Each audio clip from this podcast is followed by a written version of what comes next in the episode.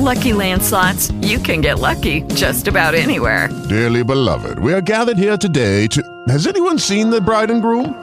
Sorry, sorry, we're here. We were getting lucky in the limo and we lost track of time. No, Lucky Land Casino, with cash prizes that add up quicker than a guest registry. In that case, I pronounce you lucky. Play for free at LuckyLandSlots.com. Daily bonuses are waiting. No purchase necessary. Void where prohibited by law. 18 plus. Terms and conditions apply. See website for details.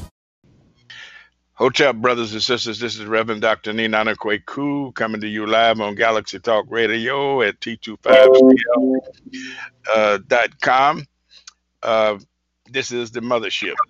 And we we have an open mic tonight because we're going to have a be calling in who uh, are very interested in some of the things that we have been discussing on uh, the mothership as well as some of the other shows that uh, are presented here by uh, oh boy the entertainment center here uh, the mothership uh, who else is on uh, chief hello just Gregory just came in, and the young lady that was. Uh, yeah. Okay. So uh, let's, uh, you know, we're going to open it up. I'm on to uh, Gregory. Thank you for coming on, brother. Appreciate you again. All right. And so, uh, Melanie, you want to, uh, th- some regular people. This is Gregory, and this is the chief, uh, Brother Andre Ward, who is the executive director and president of uh, T25CL Entertainment. So uh, Okay. I'll, I'll let him tell you a little bit about the entertainment process here, and then you can come in and, and give us a brief spiel on, on who you are and what you expect. expect Okay. All right. So, Sounds Chief, good. Thank you. Chief, would you uh, explain to the new people uh, what T25CL is all about? T25 CL Entertainment, which is 26 living. Entertainment aspect of it. But it was high. Are you guys hearing the Chief all right? I am not. Chief, for whatever reason, you're fading out. Turn the volume up. What about now? How's it sound? Okay, that's better now. Go ahead. All right, I just had to turn the volume up. I've always liked doing sound. I'm still finding it very weak.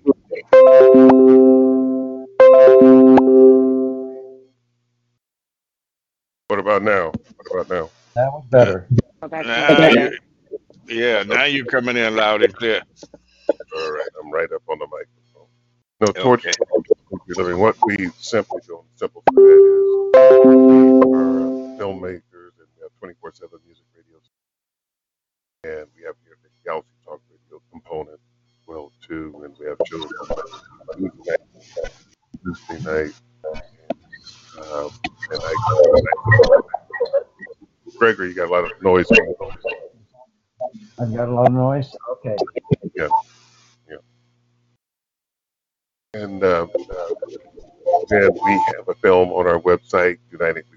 and also the Kev Chess Choice concert. But one we're really proud of is uh, United We Stand, and we have the 24/7 uh, music radio.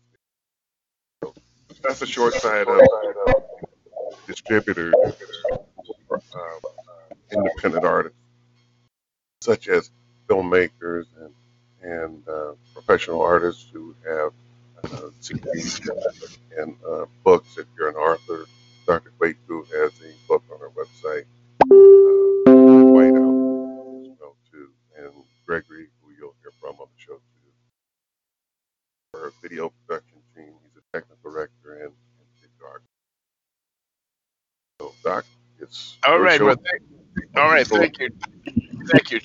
you, Chief. You, you, uh, there's something going on with your your volume there, but I'm going to go ahead and uh, and uh, uh, Melanie, you want to tell us who you are Yeah. and where you're Sure. from, and, and what you uh, what you what you hope to gain by being a part of it.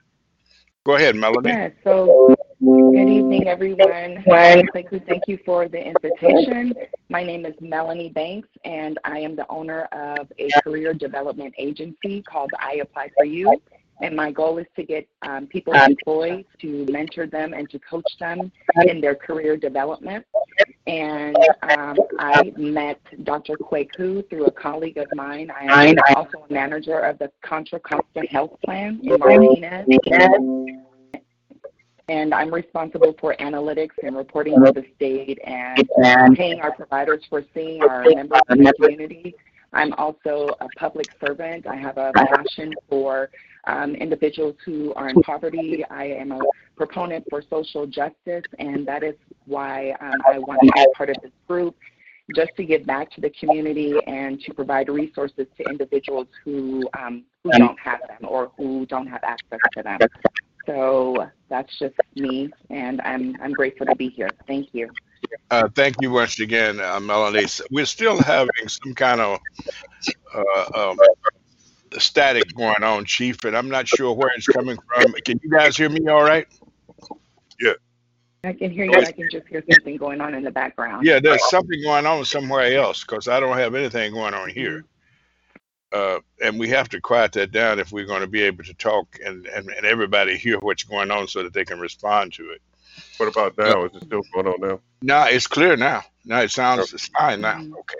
Well, once again, I'll just reintroduce myself. My name is Dr. Ninana Kwaku. I'm a clinical psychologist. I work with families, but my major uh, process that I've been involved with for a number of years, and I'm not going to say how many years because I don't want y'all to know how old I am. but uh, I've been involved with the what I call the revolution for a long, long, long time, and trying to educate myself and learn more about how we can come together as a as a group, and and learn how to respect and understand where everybody's at because everybody's not at the same place that you and I are. So, but you know, my goal is to connect up the dots. That's what we hope to do here at the mothership is to connect up the dots to have people to come on and present information that they're doing and and and get support from the other people who are, are going to be guests on the show. Uh, I think Amos is going to be on uh, a little later. I think she had a meeting today, but uh, she is the director of the African Resource Center in uh, in Oakland. So I wanted to just bring all of these people together and and and deal with the issues of today, as well as as as talk about what we need to do uh, futuristically in order for us to move beyond where we have to be on a con- we in a constant state of rage. And I think that Brother James Baldwin stated that he said any black man or woman that wakes up in America and he's not in a state of rage, there's something wrong with him. And uh, as I'm sure that all of you out there can look around some of your coworkers or people that you come in contact with every day and see them going through uh, this process of trying to become Americanized. And, and no matter how American they become, they're never going to be acceptable to the people who think that they have the right to rule over other people. So, uh, you know, my thing is to do whatever I can to bring whoever together that needs to be brought together, uh, whether we do it through music, poetry. In fact, I have another brother that's going to come on, has written about 25 books, uh, Hezekiah. And uh, this guy's a poet, but he's also uh, a, a motivational speaker. He, he t- teaches people how to let go of this, this whole Americanic, mechanic idea uh, uh, which is a fallacy. It's, it's, it, it doesn't exist.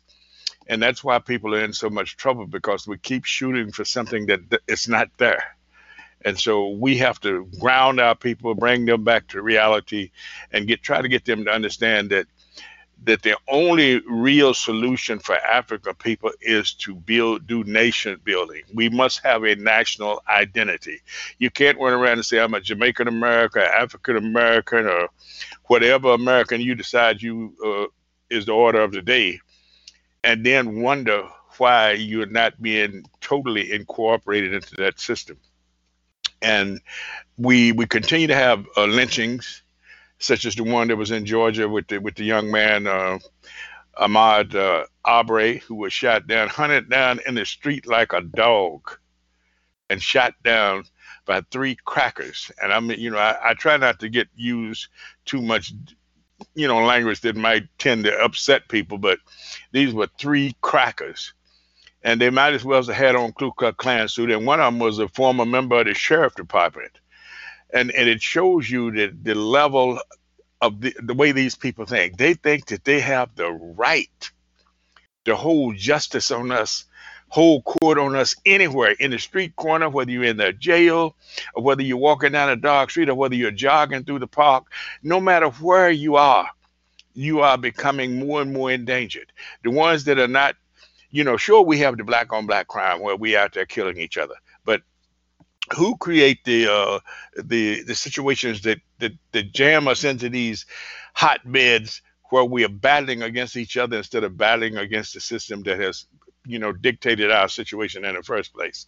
So it's uh you know i could go on for hours and hours and days and days and i've read lots of material and i'm connecting with people all over the continent. And uh I, one of the things i wanted the guys to talk about tonight is this new uh, uh 27 countries out of the 50 54 countries in africa have come together and they're they're sponsoring a, a, a they're supposed to have some kind of cure for the coronavirus in in uh, in uh, Madagascar. Uh, are it, is there anyone out there familiar with it? Have you heard anything about it? That's for anybody. Anybody who have heard anything. That's the first I've heard of it. I have not. Well, I, well, I will send you guys an article on it, but I've been keeping up with it. But it seems that there's some roots, and the chief and I were talking about that earlier today. There's a couple of plants that they claim that they have been testing, and they've been having good results on it uh, for people for this year coronavirus. Now, naturally, uh, I hope it isn't a situation like what they did to Dr. Sebi. You remember him? He was the guy that found a cure to AIDS, and they tried to lock him up. You know, and they it's almost like they don't want to accept science that's developed out of Africa by African people. So if they may block it or try to block it from coming here. I don't know what they're going to do.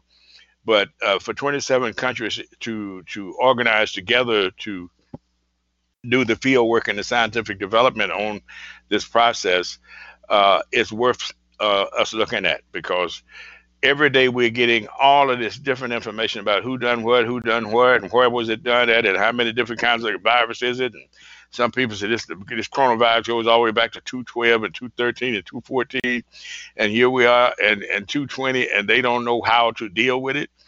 Uh, it it you know it's confusing, and I know it's baffling for the average John Doe that's already inundated with just trying to survive every day. So uh, you know, just I just want to open the mic up and get other opinions about what you think about where we are as far as the coronavirus uh, thing is concerned, and how do you feel about this? They're lifting the floodgates to try to run everybody back to work.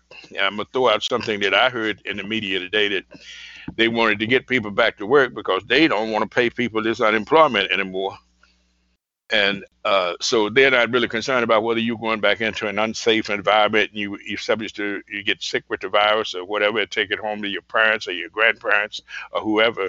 They're concerned about the economy. And so, what do you think that we should do as a as a group to stand up and rally against this kind of stuff? You know, I I, I would love to go back out there and do stuff because the kind of work I do calls for me to be in close proximity to people and engaging and I can't do it because people are not going to come. They, you know, they're afraid or they are very sus- suspicious about the whole process. So, what do you guys think? Uh, let's uh, let's kick it off here. Gregory, what do you think, brother? And then we'll get on to Melanie. Um, well, of course, uh, it's as I've thought over the years is that uh, this is all determined by uh, the people that are running this country. I mean, it is it controls everybody within our realm, and it's no different than it has been for 400 years. Now, my background is that uh, I know that uh, I didn't hear uh, Andre. I know that he said something about me, but I didn't hear exactly what he was saying. And my background is that I was, I and my family were part of the original Black Panthers. So I've been fighting this for many years as well. Yeah, I, I, I know that, and I appreciate you, brother, because you've been very consistent and and just trying to engage people to get them involved in their own well-being it's I think it's people are so sometimes so inundated with all this different information coming from all these different sources, and people tend to not believe something unless they get it from their next door neighbor for whatever reason. You can blast it on the news and they'll just be confused, ignore it. It's just like I was out today again today. I had to go out and shop and get me a little gas in my car and this guy like he was going to ride me home like I was a horse. And I had to remind him that I deserve my space. And the fact that he doesn't want to recognize his, that's on him, but don't, don't invade mine. And so people are still in a I don't care attitude, or it's not, it, this, is, this is not real, or I don't think that I'm going to get it. Uh, whatever whatever the mentality is that they're operating out of, but it's uh, most of the time it's it, it's coming from a dark place of of a lack of getting you know the information that can be substantiated well enough so that people say yeah this is real. I can i can go with that. So and I, that's one of the reasons why i am uh, you know you know overjoyed to be working with t25 is that given the opportunity to vocalize and to communicate with other people in the community and around the world as a matter of fact uh, to uh, ascertain how we can continue to work together. And I was really thrilled about the fact that if the story is true coming out of Madagascar, that 27 countries in Africa are organizing and supporting this effort to to promote this herbs that they have found in Madagascar that grows in that area that will cure coronavirus, that is a good sign, not just for the coronavirus, but if 27 of them have organized. I remember when Malcolm went to uh, uh, went to Africa the first time, and that was the first time that all those African leaders had came together uh, in a. I don't know when it was that they came together before, but when Malcolm went there, I think that's where he became a, a major threat uh, to the powers that be, because when we organize as a group, and I see people are fighting back. Some of our people are fighting back in China. They're fighting back in Britain. They're fighting back everywhere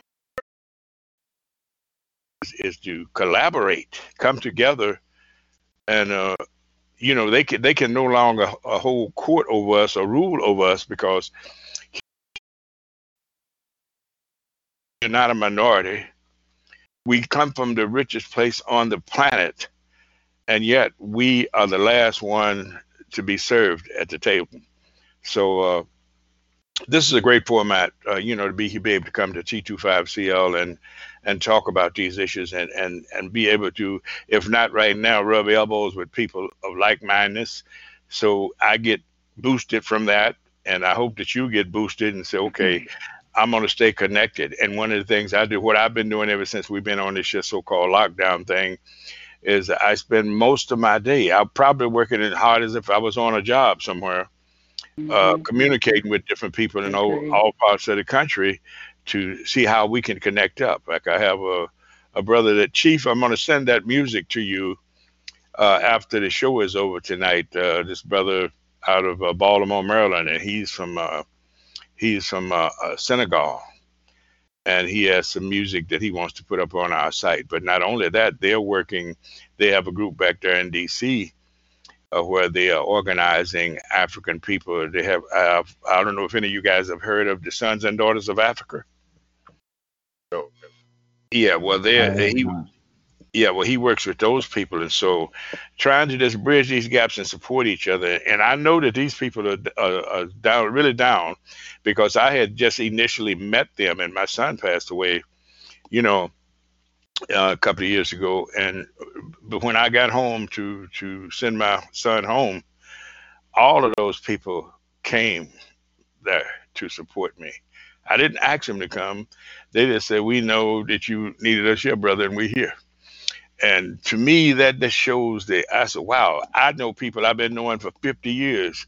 They didn't even call me and, and say, "Hey, I'm sorry to hear about your loss," but these people who uh, connected with an idea of, of us being working as a collaborative, as a people, as a nation, saw fit to pay homage to me and my son during our time of need. And that's what we need to bring back. We need to bring back that kind of reverence uh, to the forefront so that we can really start to have a major impact on uh, not uh, American society, but world society, because our people are scattered all over this planet and they're scared to death. when you hear them talking about y'all go back to Africa, they don't really mean that. Believe me, they don't mean that because they the last thing they wanted us going back to Africa and come together at least on a mental and spiritual level. They don't want us there. So that's where we need to be taking this this this this trip to. All right. Uh, who else is on the line here? Oh, Melanie. Wait, what's up, young lady? Go ahead. Uh, this is this is great to talk about. Um, I think there are varying sides of the coin. I definitely agree with you that there are some people who are taking it seriously. They're sitting and watching CNN all day, every day, and been being inundated by um, news about corona and then there are other people who are who don't care and they don't care about social distancing i went for a ride to lake berryessa and i was shocked to see people in the lake and you know Mm. having a picnic at the lake so you know i just think that uh, there have been opportunities that have been presented because of um, corona and then disadvantages the opportunities for me uh, for example working in the health department um, for the county, there was never even an inkling of a thought of working remote. It just was unheard of. We didn't do that. You came to work every day, commuted, all of that. But because of the coronavirus, we've been able to transition and work from home. I'm able to check in with my team daily. I can, you know, verify their pro- their productivity, and I go to the office um, minimally and um, when I do, I maintain um, social distancing protocols and I wear a mask, etc. I'm homeschooling at home with my two young children, elementary age children, so that's kind of difficult.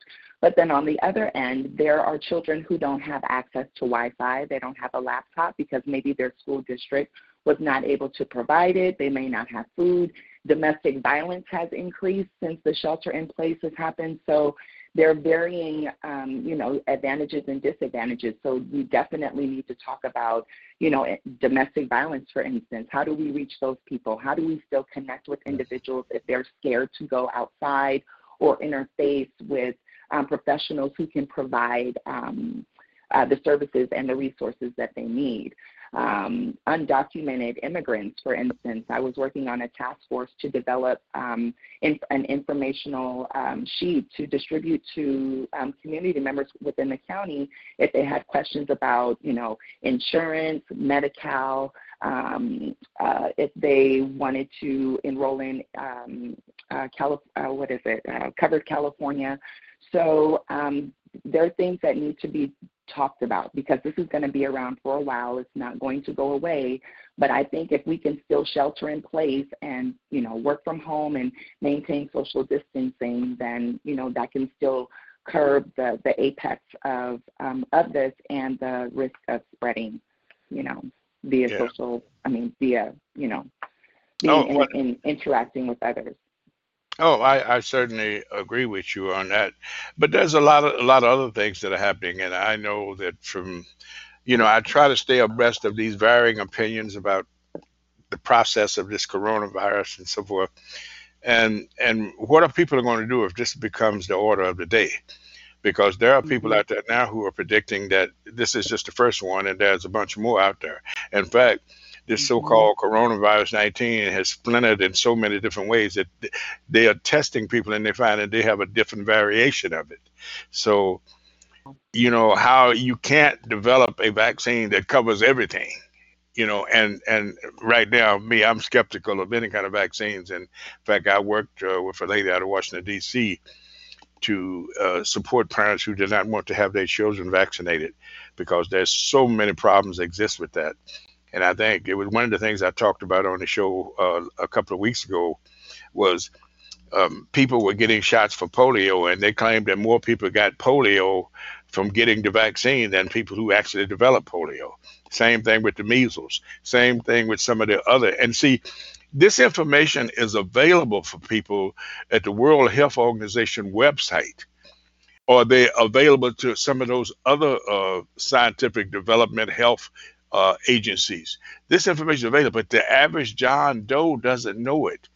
So that's why they don't. no. Yeah, they don't have time to sit down and read all this stuff and go to all these websites and research this stuff. So we And a have lot of the resource uh, sources are, are shut down right now. Yeah, they, they do shut them down because when they find out the one thing about when they find out that people are interested in something, they, they shut it down. I, you know, one of the things that always was amazing to me, and I, I was in the All African People's Revolutionary Party, and in Oakland back in the day when you, uh, Greg, was probably in the Panthers, and, uh, and people were. Uh, they used to have, you know how they sell it. Everybody jump up and celebrate Black History Month, and Yes. and and we did some some investigating and found out that they put certain black history books uh, stuff about black history books in the library just during that month and so when february is over they take them out.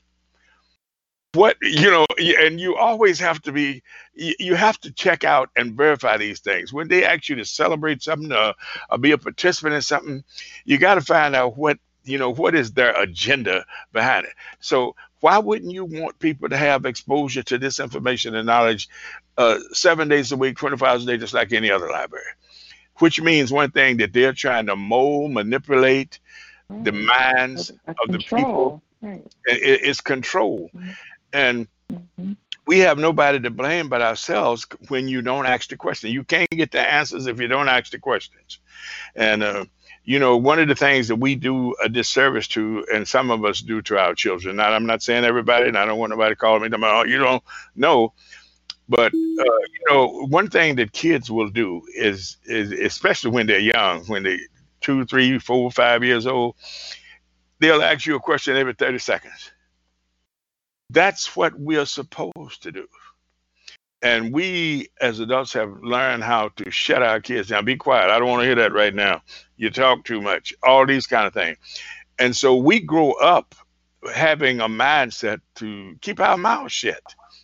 Uh, you know, only spoke when you're spoken to. This kind of mentality, and it limits people because if they don't ask the question, then they're not able to expand their horizons. And that's we need to do more of that, uh, uh, giving people an opportunity to be open, and that's what I hope we're doing here at uh, T25CL uh, Entertainment.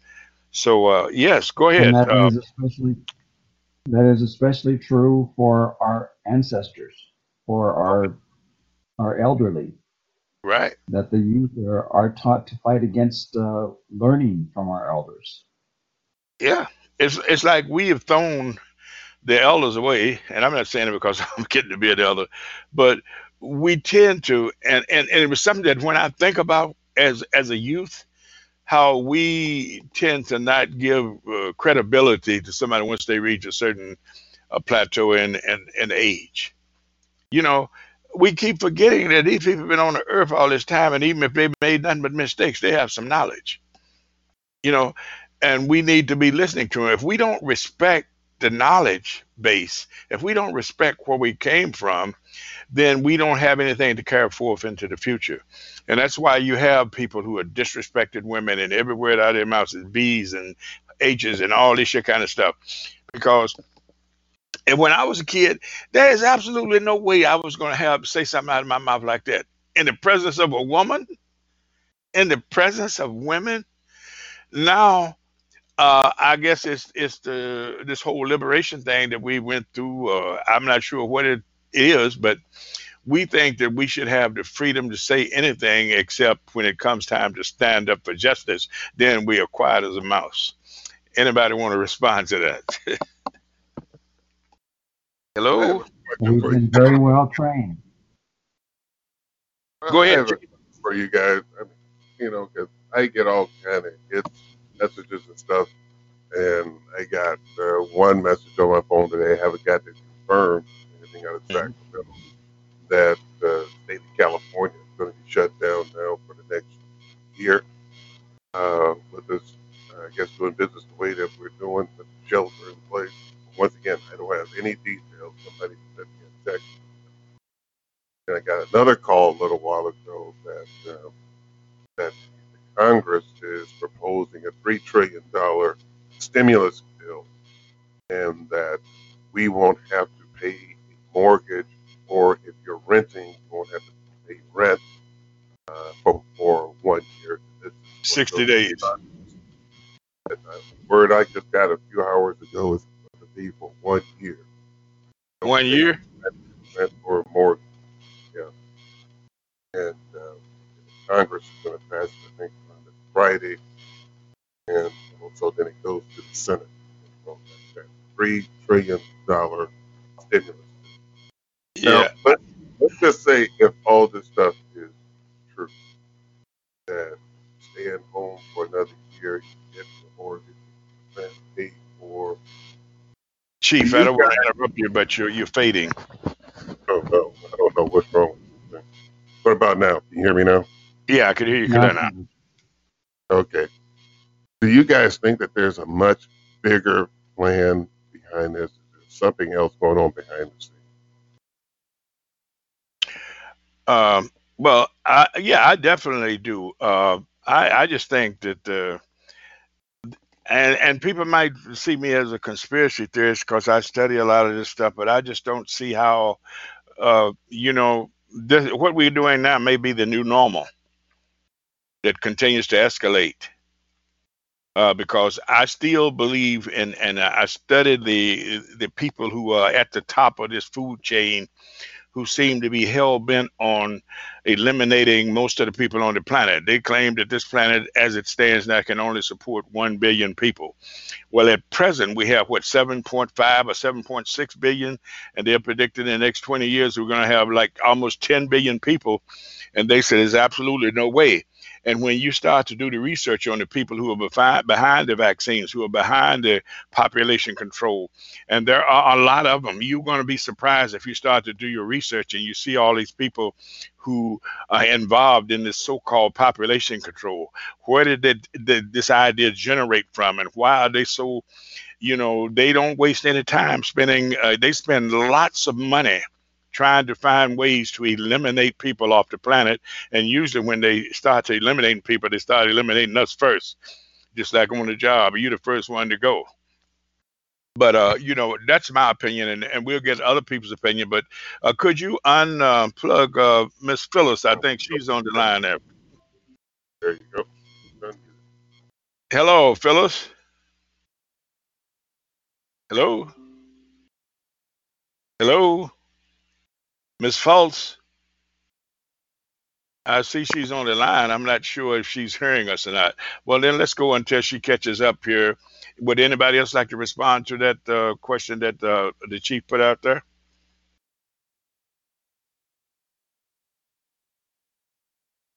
Well, I actually need to hear the hear that again.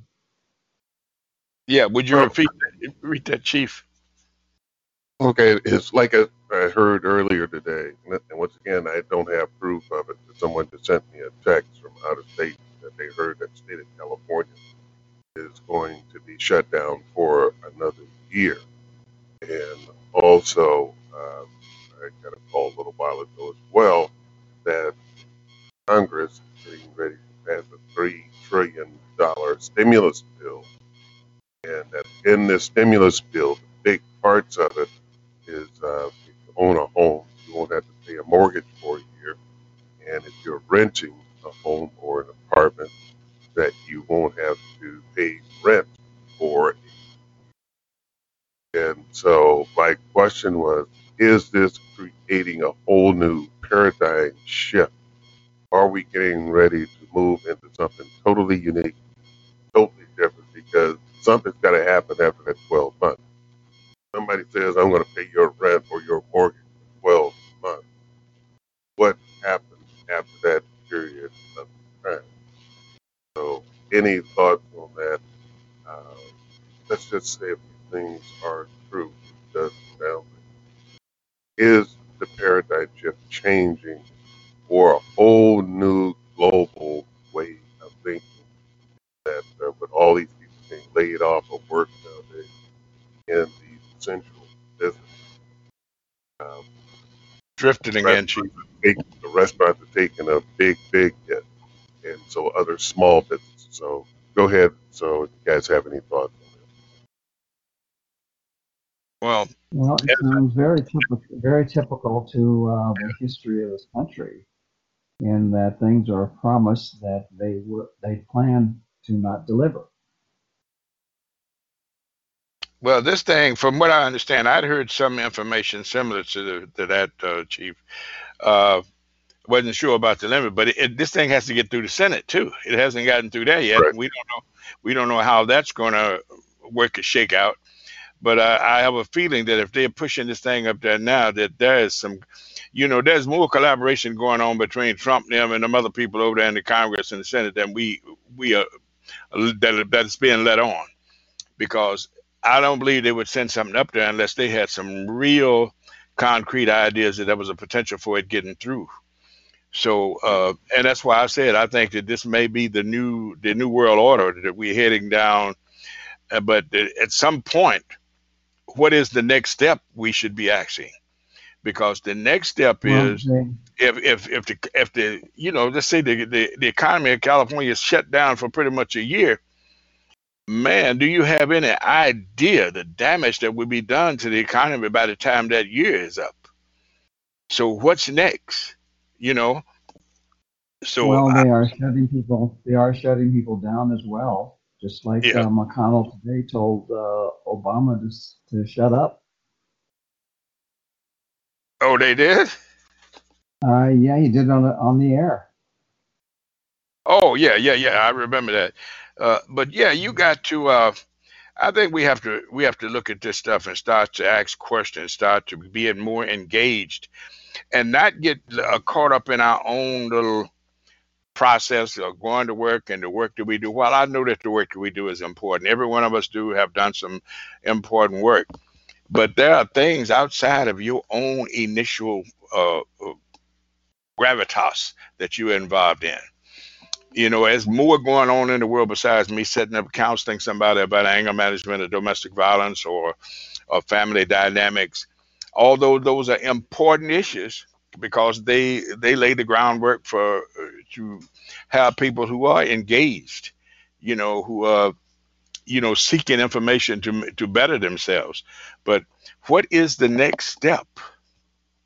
and that is going to be if you think uh, people are living their lives in a what in kind of like an unshaky uh, vein right now what's going to happen at the end of a year?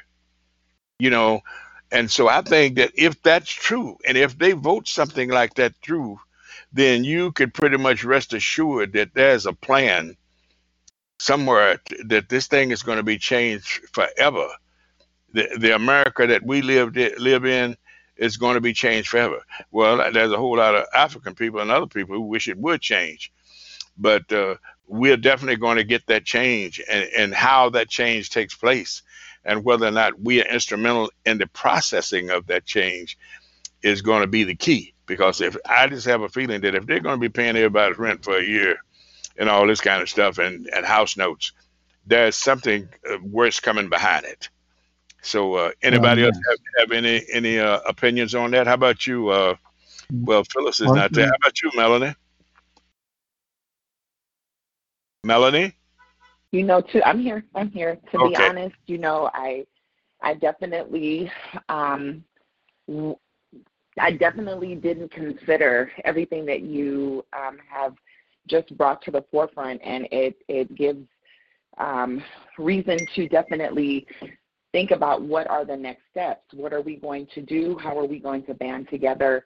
What um, is this really a different paradigm shift, and is this the way that life is going to be um, within a year? Um, what's that going to look like, and um, what are the next steps? It's a great question, and um, I'm open to listening to what everyone else thinks about um, about this, Well, this part of the- first uh, steps for for history or throughout history is to silence people, because if they if you can control the conversation, uh, if you can control what people can see, what people can hear, then you've got most of your battle won. Yeah, well, you're absolutely right because I know a lot of people have been sending me information. In fact, a brother sent me some information the other night, and he he got suspended from uh, uh, all of the sites out there because they said that the, the his his what he was talking about was hate speech or had the propensity to be about hate. And he was really just vocalizing how he felt about something. It doesn't necessarily mean, you know, I talk about the system and how white people have have develop this uh, superior attitude and think that they have a right to disrespect the rights of others and and so I guess a lot of what I say people could take it and say, oh, that that that guy hates white people or he hates that. I don't hate nobody. I'm out here trying to to love myself and to motivate other people to, you know, to let's let's focus on something else except for, you know, those trinkets and and things that they came and gave the Native Americans and they did the same thing in Africa, and stop going for the trinkets and and stay and hold on to the goal. Uh, we have to find ways to to engage our people and and and elevate their thinking process. And I'm not talking about you don't have to be a magician, but just your presence and your support or engaging another individual and being in consistent dialogue about future things. And if you're not talking about but what does things, that look like though? What what does Yeah. that look like in this in this time? Is it talking to our neighbors because you know it's word of mouth that gets Yeah. around more in the community, or is it you know Zoom, whatever it may be? What does that look like right now, and how do we sustain that? Well, I, I think that, you know, like say, uh, Chief and I, we talk to different people every day. I talk to people in Nigeria, Ghana, and all these different places. Mm. And and I talk to people in Chicago, New York, Boston, Ma- Maryland, you know, every day. And what we are doing is, is, is they are like we are. They are here scratching for for ways to engage and to get out people. And some of it is going to be word of mouth because people usually listen to the people that they're closest to. And even if they don't necessarily, you know, make a decision based off of that, they tend to lean toward the, the, the familiar. And so we have to be as familiar as possible. We have to be receptive. And not only that, we have to, even though we're going to have people that have a totally uh, um, disbelief about our process, because I know I'm an ordained minister and everything, and and I talk to people about a lot of stuff, and they say, "Man, you a minister?" And I say, "Yeah." It doesn't mean that I'm not spiritual. And I think that we, uh, especially as Black people in America, we get religion and church mixed up with being spiritual. And and I get into those kind of conversations on a regular. And and and every now and then I, I have a breakthrough with people, and they say, "Oh wow," because what I tell people is, "Hey, don't listen to what Kwaku say. Here's some stuff where you can go and research it for yourself." You know, and I guarantee you that if every one of us who ever picked up a Bible, a Quran, uh, uh, you know, uh, any of those books, if you did the research, your ideas and your opinions we, would be changing, would be ever changing. That's why, uh, you know, there's certain uh, passages in there like study to show thyself worthy. And in, in, in ancient Africa, where people had to stu go to school and study for 40 years before they were allowed to teach in public, there was a reason for that you know, you can't go to a four year college and come out with the knowledge base necessary to motivate and encourage people. And and if you look back at when we before the schools was integrated, our kids were not failing in school. In spite of their poverty, they were not failing. Went to all black schools. The the the uh you know the academic levels were very high we had over 200 historical black colleges. Now we have less than 10. You know, they have been wiped out because of integration. And now we got all these people with all these degrees, and we are still being lynched in the street. We are still being forced to to change who we are and how we look. You can't be on TV because you got cornrows in your hair. You you're too dark. In fact, I heard Denzel Washington on that talking about his daughter is a beautiful actor but she can't get roles because she's too dark. Because you got people like Viola Davis and a few other, you know, dark skinned pigment uh, women who are getting over, but there's only a few, you know. And so we're in this here cocoon of trying to fit into something that we're never going to fit into. And I think that the only Mhm. way we can change that dynamic, we have to be constantly uh, vigilant about engaging and uh, and people like that need to know. Can you imagine? It's like telling a child every day that he's ugly or she is ugly. They soon they believe it. And even though a woman can be the most beautiful creature on earth as a beautiful black queen, when she gets rejected every day because of that's who she is, she starts to internalize that. Where people now, yeah, now, yeah, now in Africa, process. Yeah, and now in yeah, now in Africa, the number one selling item uh, uh, in uh, in Africa right now is, is skin whitening cream. This shows you the the the the ingrowth that have taken place, how they have manipulated the process to the point where um, people in America don't they don't even want to be black anymore. They don't know what they want to be. We're Negro, we're African American, we're black, and what are we going to be next? And all these well, changes. We're, gonna, we're going to be what uh, McConnell just called uh, Obama today. He called him a boy. Yeah, you'll always be a boy. And, and, the guy said, I saw a movie one night, and the guy says, Well, here, I'm 100 years old. How old will I have to be before you call me man? You know, so we have to change that. And it may seem like a small, minute thing, but it, it's just like I used to work with kids, you know, severely emotionally handicapped kids, and I found out most of them were not severely emotionally disturbed. They just come from screwed up households. And the minute that they've met somebody, a therapist or a counselor that really, you know, allowed them inside, allowed to express themselves and go through whatever process they need to go through, they started to get better. And so we have to provide the vehicles and be an instrument. Every time.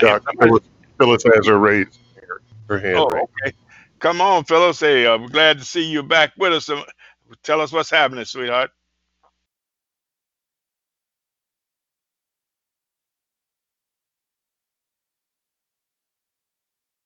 Phyllis. Maybe have your phone on mute. I don't have nothing. I don't, have no, no, no, no, Phyllis. Oh. Has her hands up. She's been writing notes. So she's hearing everything. Yeah, we just can't re- hear her. Remember through, uh, yeah, yeah. Remember through all this process, we're dealing with the multimedia who mm. control everything that you hear, everything that you see. And the idea is that they want to build on that just as right. they tried to silence uh, Obama today uh, and tell and tell the world that no uh, former president has ever attacked a, a sitting president, whereas George Bush did that before he died.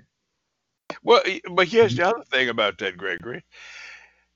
How is Trump allowed to criticize Obama every day of the week? but exactly. he's not allowed to say anything. But you see what's going on here? Well, not only that, but uh, his his former campaign manager uh, called uh, Michelle an ape or a monkey. Yeah. And yet, guess what? Just like little puppy, you can abuse a dog and and and you throw a crumb on the floor and he'll come running right back. We have to stop going back we have to stop. Uh, we cannot allow our women. We cannot uh, uh, disrespect our women. We can't disrespect ourselves. We can't allow our children because when you allow yourself to be disrespected, uh, guess what's happening? Your children are watching you.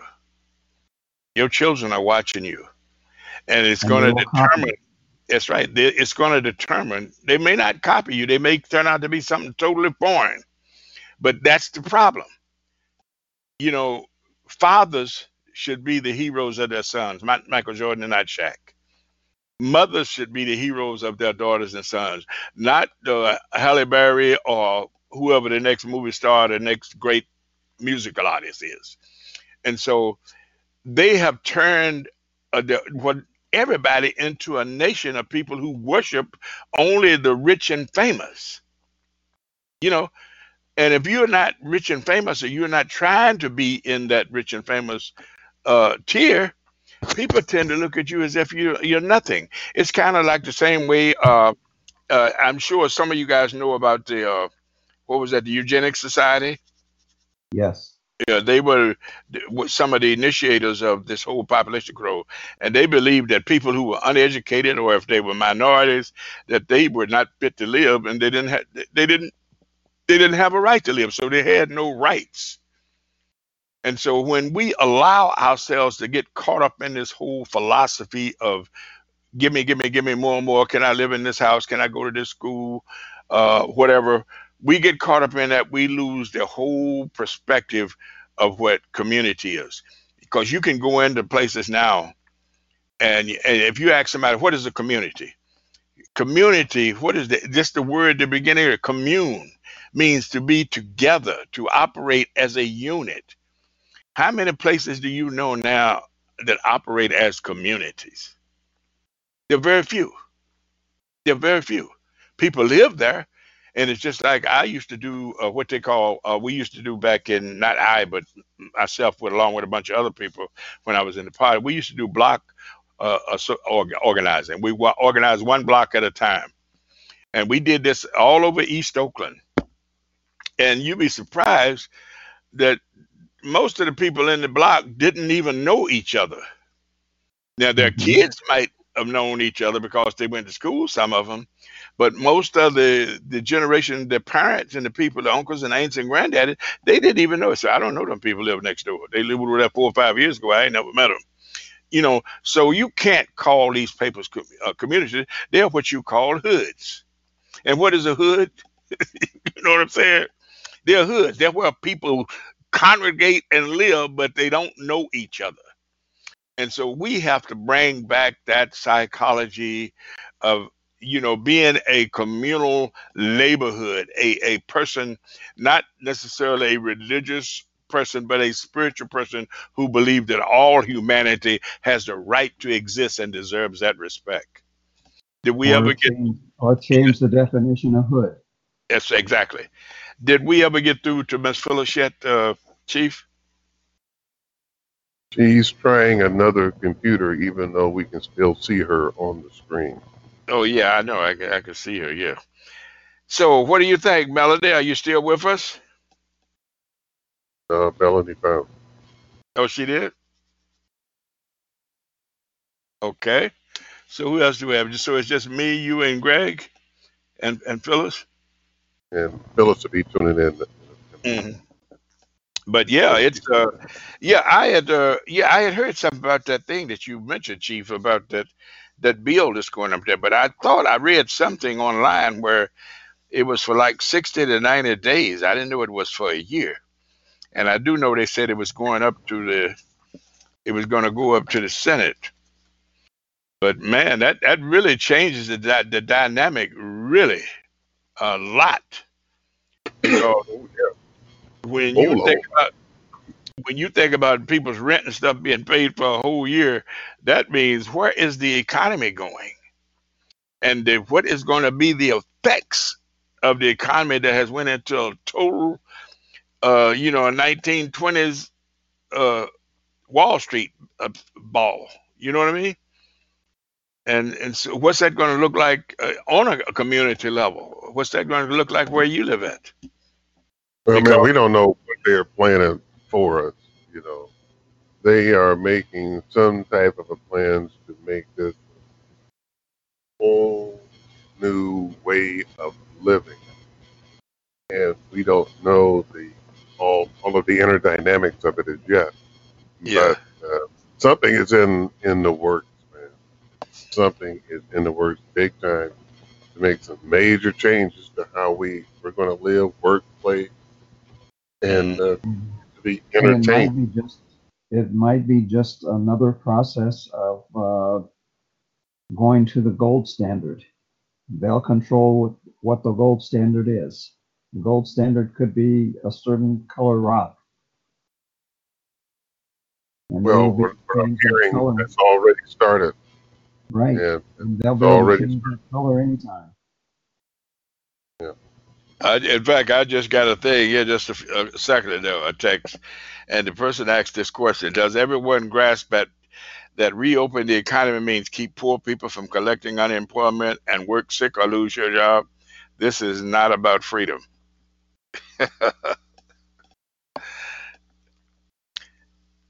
But if what you say, you know, that's that's what I'm saying about getting these uh, confusing messages.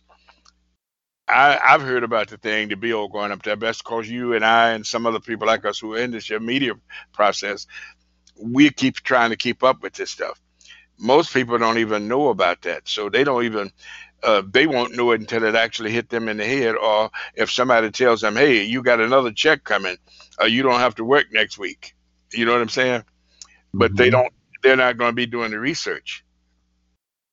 Here's something else too, Doc. That's why it all started with this corona bug that's that's out there. And don't get me wrong, I think that the corona bug does exist, but I think that they're putting it out there and they're going to get some collateral damage 100,000, 200,000, 300,000, maybe even a million people might die in this process. What they want. But I, yeah, but I believe that it's a cover for something else. I mean, I was Yeah, on a I- call right before your call started tonight, and if if if any of us get shot and go to the hospital tonight and die, they're going to say that we died of the corona bug. Uh, exactly. In fact, I've gotten several uh, messages about. In fact, there was a doctor that was on, and I think they quit because a person died of something else, and they told them to put coronavirus on the uh, death certificate, and they refused to do it. So, Right. and and And what I just heard too, what I just heard too, it's a money thing now. They're yeah, paying the hospital two hundred and fifty thousand dollars per person to to just say that they died of that bug. That's what I just heard. I can't prove it now. I just heard that right before the show tonight. Well, I, I, I, yeah, we can't prove it, but we can only go by if we see people quitting their job and quitting a field that they have worked all of their lives. Uh, uh, uh, uh, they went to school to study this stuff, and they've been working at, and they like what they do. And then somebody comes in one day and says, "Oh, hey, by the way, uh, I know that person died of a heart uh, of a gunshot wound, but let's say he died of corona." Well, not only does that question put you in a disadvantage because you know first of all you're getting ready to discredit your own uh, credibility your ethics. Where does the ethics come in at? If a doctor will write a lie on a piece of paper or on a death certificate or if the if the nurses are told that you can't talk to the media now i understand that there's a certain ethical and privacy stuff that needs to take place but I think when something this this stuff borders on Ill, uh, you know legality. When you tell somebody on a job that they can own, they can't talk about something, you're taking away their freedom of speech. So a lot of things are being infringed on here, and it and right now it just begs to differ which way and how far is this stuff going to go before the nation wakes up and so wait a minute. And in a lot of ways, when I saw those people out there saying we we're going to open back up, we're going to open back, uh, one part of me wanted to say, yeah, they they have a right to do that. They have a right to do that. But the other part of me wants to question their their intellect if this thing is real. And so what they're doing is they probably have a lot more advanced than you and I are. They've made a decision. I, I'm going to take this information I got here, and I'm this is what I'm operating off. If I die, I die. It was just like this this doctor or somebody who said somebody said I just heard today on the news that some doctor had died who claimed that it was that that the coronavirus was a hoax, but then they put out that he died of the coronavirus. Now we don't know that to be true. We have no way of verifying, but of course I'm sure you can't get into people's personal records and and and validate this stuff. But we keep getting these kind of messages, and to me, that's uh, uh, one of the major reasons why we should really be engaging and trying to, you know, separate fact from fiction and get and and put these varying opinions out there and at least get people open up and engaged in discussing what's the future going to look like for my kids. Ain't talking about you if you're 50, 60 years old. What's it going to look like for your grandkids or their kids? Because Well, that's what they we're talking uh, about. they already stated that the that it's killing off kids now. Yeah. But what? Uh, who's going to be part of that billion that's going to be still left here? We're talking about right now. We got 7.6 billion people on the planet, and they're afraid it's going to go to 10 billion by 2040 or 50 or something. And they're saying that the Earth by that time will not be able to sustain more than a billion people. So what you're talking about is killing seven billion people. Yes. They call that the great, that's the the great history of. America. Great Yes. culling. And they wanted to do that through your flu vaccination, other vaccination. Mhm. And this one doctor, she came on the Jesse Ventura show, and she met him at the airport, flew in from South America. The doctor, and she basically said that they call this this plan is called the Great Culling, and they wanted to kill off six to seven billion people on the planet.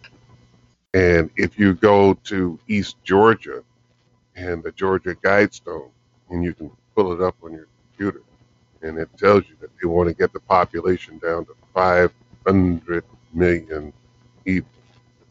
And this is what Bill Gates, Gates and his group of billionaires are, are doing, and they're called globalists. And Oprah went to that last meeting that they had with uh, a whole bunch of the globalists and told her, hey, here's what we're going to do. We're going to start knocking some people down. And she was so devastated behind it. And when she left the, the meeting, she was throwing up in the hallway. Hmm. You know, a black woman just don't vibrate on that type of thing. Well, you know, the thing, yeah, And Bill Gates and Bill Gates' uh, parents were involved in uh, in genetics. Oh yeah, Um, Bill Gates. I looked that up long time. When I started hearing trinkets about Bill Gates and his whole, uh, you know, this whole globalization and population control, I said, well, where did this guy get these ideas at? It's just like Trump. Where did Trump get his ideas at? But if you look at his daddy was a Ku Klux Klaner, you know, so apples don't fall far from the tree. You understand what I'm saying? If that was the dynamic or the philosophy that was going on in his household, that's where he got a lot of those ideas. And while he can scream all day that he's not a racist, the reality of it is he has race uh, racist tendencies, and he has brought all those racist type people into the government to run to help run the government. So people can say all they want, the guy's not a racist. And I listen to Kanye West and all these idiots. And this this one lady, I don't know what her name is, the new, I call her the new Tom. That she's on every TV show out there now talking about black folks. Uh, uh, well, she was talking about this kid that that they shot when he was out there jogging down there in Georgia. And and the, and the kid wasn't breaking into the house. He walked through an area where a house was being built. You know, you've been around construction, and he walked through there. And and well, she not comes. only that, but just the uh, the people that were filming his whole process of, of the murder, Yeah, you couldn't get those shots unless you knew where to move. exactly. But not only that, this sister is out there trying to promote the idea that the, the, the guy was not innocent because he had no business walking through uh, uh, a construction site Oh. and all this shit kind of crap. Where do they find these Mhm. people at? That you know, she is beyond. She's a young sister, so she can't be more than thirty years old. But she has become the front person for Fox News and all them other. Uh, they don't have to put the clowners out there now. They got her out there leading the charge. You know. So well, this is this is no different than what they were taught for be, uh, for becoming a Nazi. right, This is all the same uh, philosophies. exactly. But uh, did, did we get Phyllis un- unclocked there, uh, Chief? Hello? She's still there. And, Yeah, I uh, see her on the thing, but I wonder why she can't get a sound. Maybe she does. When is she? Is she on the computer? On the she? Yeah. No, she. yeah, yeah, she's on the computer. Well, she- she probably doesn't have a microphone uh, turned on. Yeah, and you just have to look back at uh, with the Bush family. I mean, you you had people that were part of uh, the concentration camps, part of experimenting on humans. Well, um, for me, Daddy Bush was nothing but a drug dealer. Him and Noriega and them was all in the uh, CIA together, or when they were selling Oh arms yeah. for, uh, for for drugs and all that kind of stuff. So if you're a drug dealer, you're a drug dealer. I don't care if you all did come from a rich white family. And and Yeah. so these people have no scruples about other people, and they only do what's necessary for them to advance whatever thing that they're trying to advance to. You know, like a lot of those uh, Mm-hmm. kids that come from families like the Kennedys, the Johnsons, uh, the Bushes. hmm They come from where they raise their kids up with the idea that one day you're going to be governor, then you're going to be president, and this kind of stuff. And they don't the raise them up. They don't necessarily have the scruples to be there. They just know that they are in the. They have the money. They have the power. they're the They they family. they on the, they on the in what they call the inside with with those kind of people, and they can rise to those levels. Um, uh, you know, we have to look at these things and stop looking at these people as if, you know, if, they were Christians or something. I mean, what you know, these people have have about as much. When I read the Bible, and that's not my forte necessarily, and somebody is, is talking about they're a Christian and they don't have no problem with murdering people.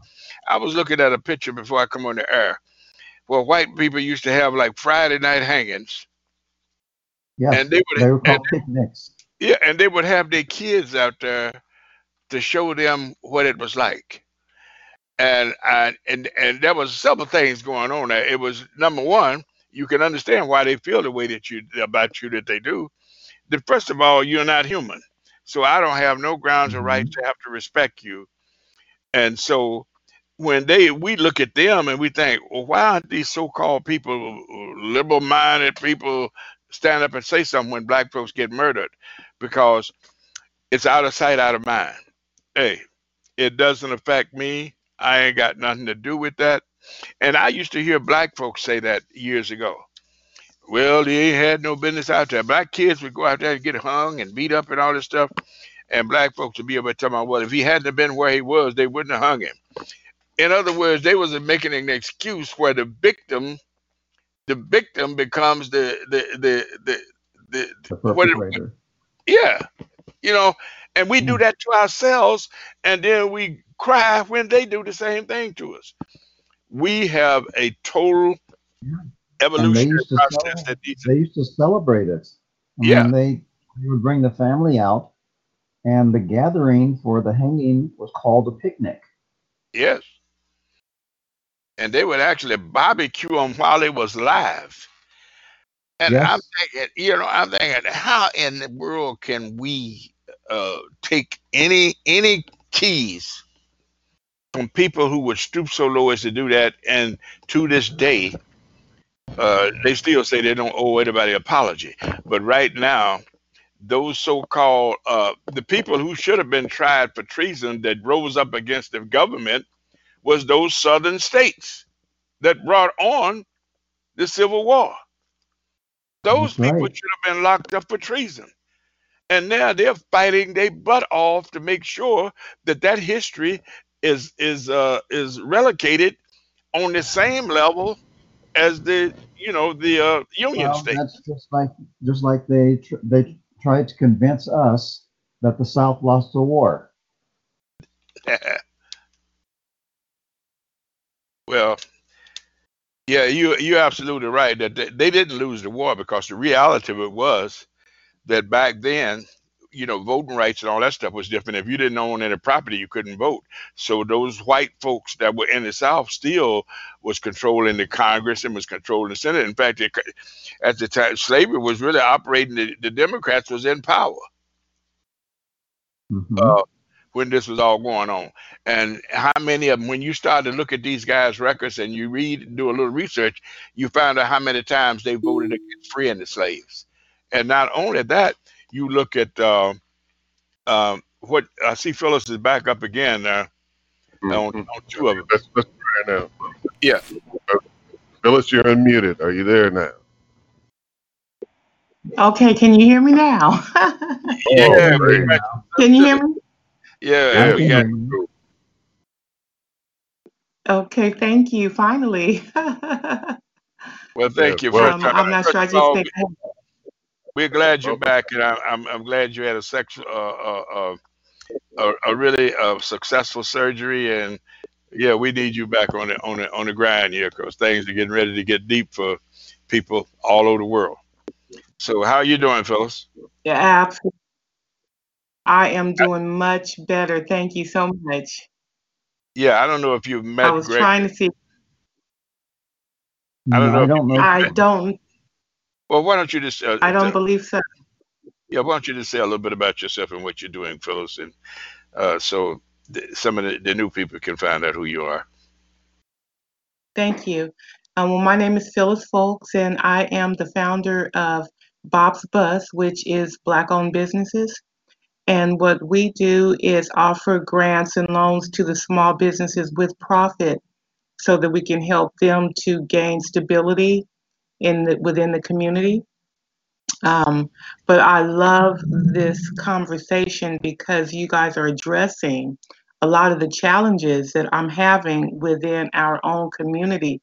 We want to run around and point fingers, but we have to kind of look at ourselves because um, it has been quite the struggle just to get people to do what they need to do to qualify to get free money. But they run around talking about the stimulus check and they're going to buy their Michael Jordan shoes and not reinvest into the neighborhood. And you're right. I don't know who said it, but yeah, we're really much pretty, we're all pretty much living in the hood right now as opposed to a neighborhood.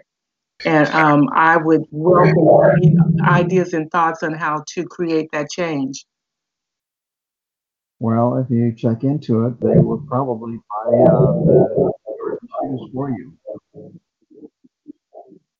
Uh, what was that, Greg? If you look into it, they will probably buy the Jordan shoes for you, just to make sure that it's still prom- still promoted. Yeah. Well, one of the things that, So, uh, promotion. as, as you know, what we were trying to do and we are continuing to do, we're not trying to do, and we're doing it. We're we're organizing, and we're organizing people globally. We not we have people on tonight, but we'll have people on here from different parts of Africa, New York, Chicago, everywhere on, on different weekends, and and and the objective is to build those bridges. Yeah, this is like our infrastructure that we're working on now because uh, we have to turn those hoods into communities. And we have not just a, a local community, but a global, uh, a nation community. Because unless we think on that level, we we we really don't have the resources, you know, to be able to combat all this stuff that we're going to have to deal with. We can defeat this enemy, but we can only do it if we're together, which is more important and more reasons that they need to keep us disbanded, disorganized, and and under the and under the guns, under the stress of, of just a survival versus you know getting up every day with a positive attitude about who we are and be, and becoming a nation. You know, one of the things that I think one of the most important things that we're lacking as Black people, and that's globally as well as here, is that we we lack national identity. You know, because I don't know what an African American is, I don't know what a Negro is, I don't know what a Black is, I don't know what none of those things is. What is your national identity? You know, and I think that's one of the reasons why these uh, they ran this game down our throat about African America. Now you're supposed to be, uh, you have an identity. You identify with America, but America doesn't identify with you. And so we need to create our own uh, identity foundation so that when you know when it's necessary when we're in trouble when we need to support each other all we got to do is pick up and use the the media outlets and use whatever media access that we have to connect each other up and say it's time for us to go to work you know because they talk about a million man march we could have a million man march anytime we want to but we have to be able to communicate we have to understand that we have a purpose and the purpose is not to march in dc and stand down and sing hymns uh, somebody sent me a thing, and I don't know. Did you get it, uh, Chief? Uh, a, a thing about Martin Luther King, and I don't use this kind of language, but uh, uh, on the thing, Martin Luther King said, "Yeah, I told you to march, but not forever." Uh, stupid fuck. I mean, he said, I didn't mean for you to be marching forever. That was supposed to be for just Yeah. a short time. Just a temporary there, just a short walk. Yeah, it was supposed to be a short walk, and now we're supposed to be moving on to the next uh, level. I see you on that chief. you're looking like you must have went upstairs and took a shower in the in the in the, in the uh, uh, gentleman's quarters, huh? No, yeah, I see that little Phyllis button got all pretty and everything. So man, I, I had to go and do something. Okay. I was kicking back for a minute, and Phyllis jumped, turned the camera on, so I Mm. had to turn right on. I had to sit up straight and everything. Oh, okay. I Well, thank that. you. Thank you. I feel very, I feel very welcome. Yeah, But you know, no, I actually do have an idea on how we can come together because um, when I was going through my challenges, even with business owners, especially with business owners, I had to just um, learn how to um, not panic, but pivot. And those like Dr. Kweku and those who are the guests on this show, if we can use this radio station as a platform, a lot of people love to talk about themselves. So if I can get the leaders and the business owners to be a guest speaker on this show, but with a contract that says they're going to have to have at least 10 people viewing this show. So if we have five speakers in a what do you, you you guys stream every Tuesday? So f- four people in a month, but they have to commit to having at least minimum 10 people view in on this show, then we can start to, um, by repetition, share what we need to do so that we can stay focused, so that we can stay together, so we can iron out whatever our problems are. And I like um, what that was said about Dr. Martin Luther King. Yeah, we are still walking. We should have been sitting down a long time ago. He had a dream, but it hasn't come to the complete realization. But we have that opportunity right now to do that, but we have to reset our our mind. Um, we're mentally blind, so to speak, right Mhm. now. But those who actually have a vision, I believe that it's well, one of the it's things our that most duty. people aren't aware of is that uh, Martin Luther King was was murdered because he was actually in the process of working out uh, details with the Black Panther Party to become a member. So if you can imagine what would have happened if he had become a member. so he was also That with Elijah Muhammad too. He had two meetings with Elijah Muhammad, and after the second meeting, that's when he came out with the speech. I went, I've gone to the mountaintop now. I've seen the other side, and then blam, he had to go right after that happened because he was yeah, getting ready to come to the nation as well too. yeah. His but his they thing. were able to disband that. But we need to recreate another one that you know, not so militant, but we really need to create um, our own uh, platform to get us the rest of the way. We're almost there. The- the- But but look at what happened to the to the young man in Georgia, and now I heard somebody is co-signing that he shouldn't have been where he was at, so that justifies his killing. We have to really change the way that we think and do things. We have to. And those of us who have the open mind to do that, we're obligated. And I had to learn a little bit of patience because I was like, you know what? Let me just leave y'all alone for a minute. But I cannot. I cannot rest because our people need and we deserve to have the same opportunities as everybody else. Mm, Right. We we we shouldn't have to. things that we have to, Uh, you know, I look at all these things that people do now. Says I have people contact me all the time. How should I tell tell my son to interact with the police? Or how should I tell my son to interact? Wait a minute. Why do we have to put forth another presentation to be, you know, manipulated by them? Why are we teach? I'm not teaching my kid. I tell my kid to stand up for yourself. Use your brain. Use your brain. Know when what where you at. Know what position you in. You know, which is it was pretty basic when I was a kid. My daddy would tell us. I know me and my brother go out and we get in a fight, and and we wouldn't but two us in our family, and we get in a fight with somebody that had ten brothers and sisters. He said, "How about I told you guys, hey, you don't go out there and jump on ten people. You wait till you get them when they're not together." You know, and and, that's a that that simplifies it. But the reality of it is, we don't prepare our kids and young people to make decisions about life. You know what I'm saying? And we we can and we have to emulate that. We can't just talk. You know, we can't just. Malcolm said we got to say it plain. We got to say it and we got to do it. But see it, do it, and allow them to see it. This is how they develop their ability to interact with the world. But when they see us running around being cowards, and uh, this one brother came on and he preached, man. He was raised, he was holy mad when they shot that boy down. But he said, We are nothing but a bunch of cowards if we set still and allow lynchings to go on in 2020 and then let some Uncle Tom Black person come on the air and convince us that the victim is responsible for his own death. Where are we going? Who are we? I got one question for you guys. Any, anybody can ask a question. This brother got shot back around what February 20th. How come he just now the, the two perpetrators are just now going to jail, and how come the third one that was shooting the video wasn't arrested as well? Well, uh, the first part of it, I could talk to some of that. The, the guy, one of the guys, the, the father, he was on the police force before. He was a retired police officer. So the Yeah. first, when when the chief, when the chief found out that he was involved, he recused himself. He refused to charge him. How do you recuse yourself if you're on the police department when a crime has been taking place? I don't, I, I don't understand that question. But then the second one they brought in to do it, he recused himself too. So I'm thinking they must all been at the Klan party the night before, drinking beers. And you know, oh. they're gonna support each other. And then they, they had to send this to another department. And I'm hoping that they can move it out of there because if that's the attitude there, what kind of trial do you think it's going to be when it's going to be predominantly white folks? There may be all white folks on that jury.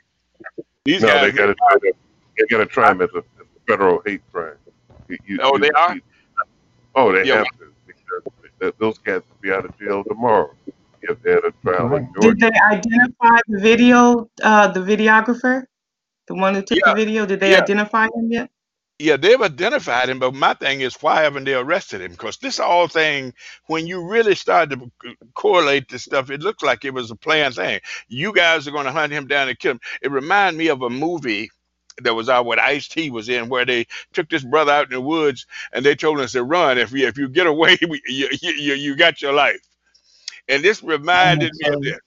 Yeah, and it's a very simple process. It's uh, it's very easy to identify what he was doing and why he was there, because you can't follow somebody that closely with a camera without understanding Yeah. the process and the direction that they're moving. And and so I heard that they were thinking about they were making some moves to arrest this guy too, because as I see it, based on my limited information, this guy's an accessory to murder. Yes. He is not a videographer. He's an accessory to murder. And so they need to be screaming for him to be in jail right down there with him and be tried with these guys. You know, And there is some talk about that. what was that, Greg? There is some talk about that. Because Yeah, it was I- I- But that's obvious all the they way do. that he was following him around. Yeah, well, that I, I, I. I want him in jail. I, I don't, you know, I don't want. I'm, you know, I'm. I go back to the Old Testament on him. You know, an eye for an eye, a tooth for a tooth. If he, they kill one eye, we need to kill one of theirs. You know, but we have to think. But you know? I, we have to think at a level that really where we can engage the masses of our people. Uh, you know, because we are not killers, we are not warlike people. We've always been a spiritual, uh, community connected people. And But so, they count but, on, but but they also they have- count on that. that's right, but they and they are counting on that, and they have pushed us, and and and you know, white folks. I remember as a youngster, they sit back and laugh when they think that I can't believe that those Negroes took that. You know, because if Mhm. the if the table was turned, they'd be out hunting us down like we were dogs, like they're doing anyway. You know, so we have to we have to really elevate our thinking to be more receptive and accepted of ideas of how do we get justice for our people. We need to develop a philosophy that says we shoot back. Exactly. And I, and I told people we need to have militias. We need to have people who are studying, who are legals, uh, minded. We need to have our own thing, militias in the, in our communities, driving around, uh, following the cops. If they come in our community, they need to be there, not as you know, like when somebody got a phone up trying to take pictures of them doing stuff. But we need to be geared up and have the the the the infrastructure in place to magnify everything that they do until we can get them out of our communities. And I tell you one thing that the Black Panthers did, uh, Gregory, up in uh, Connecticut. You know, that was one hmm of their. A lot of people when they think of Connecticut, they don't think of Black Panthers. But their one Oh of their no. main headquarters was in New Haven, and I remember I was there uh, one while when uh, the the black people had been asking for new schools and books for the kids, and they, every year they voted against it because the white folks was the ones who was on the council downtown and everything. So what they did was they the Black Panthers went in and blew the schools up and burned them down. They had to build new schools. Now, Well, my uh, my brother was one of the ones that uh, that opened up and trained the officers for uh, Chicago and for Connecticut. oh yeah, yeah, because uh, people don't know it, man. I went to Connecticut. I was shocked. Uh, in New Haven, they had a Black Panther office on every corner. you know, and but they, you know, the one thing, you know, the Panthers were one aspect of the movement. You had uh, uh, Kwame Ture, who was the All African Revolutionary Party. You had Rap Brown. You had all these different fractions. You had Martin Luther King. You had Malcolm. So you had all these forces coming at these people. So they was forced to choose the lesser of all the evils, and they felt like that was Martin Luther King until he got wise, and that's when they killed him. You know, so. I was ac- I was actually on the uh, the FBI's ten most influential list, which which was a hit list, along with the the big, big, big bigger people that were murdered by them. Well, you, you may still be on that list, Gregory, because uh, they got A.G. Barr. Barr is up there, and he is uh, changing law. And I was listening to him the other day. I, don't, I listen to these guys because it's not so much what you hear them say, is their whole attitude. And they asked him, said, "What do you? How do you feel about?" Uh, the way history is going to write you, you in here uh, helping people to get away with crimes and all this stuff. You know what he said? He said the winners are the ones who write the history. that's So he he like said. so we have to be conscious about all those kind of things and that not being a part of history but but rewriting history we can only rewrite history if we are the initiators of the events that are taking place but phyllis i am so glad to see you back up on the bus you know and we're going to have to get down as soon as they allow us all out of here and and do something down there in sacramento uh are are you in contact with uh, uh, bishop bradford your your sound has been out. Hey, can't uh, can't hear you, Phyllis. That, that- okay, try it again, Phil. Y- y- Dr. uh, Bradford? yes. Are you- Yes, yes, he, he is still plugging away just like the rest of us. Um, but I really would love to see who I would need to talk to. Is it you, doctor, to use you as a platform for the um, for the community members, the leaders, so that we can all collaborate and come up with some viable ideas, such as what I'm hearing tonight, um, especially on how we're going to train our children to be safe out there and Right. not have to shuffle our feet just so we won't get shot Right. as well as um, I believe that we can remedy our own problem by generating um, wealth within our community. We could really be the Black Wall Street, and then anytime they'll be afraid to come with their guns and all of that because they know that we have power behind us. But we have to And they will retrain the way our entrepreneurs think. We have to get them up out of the field and elevate them to the mental of the CEO position. And I would love to use this um, radio station as a platform if um, if allowed.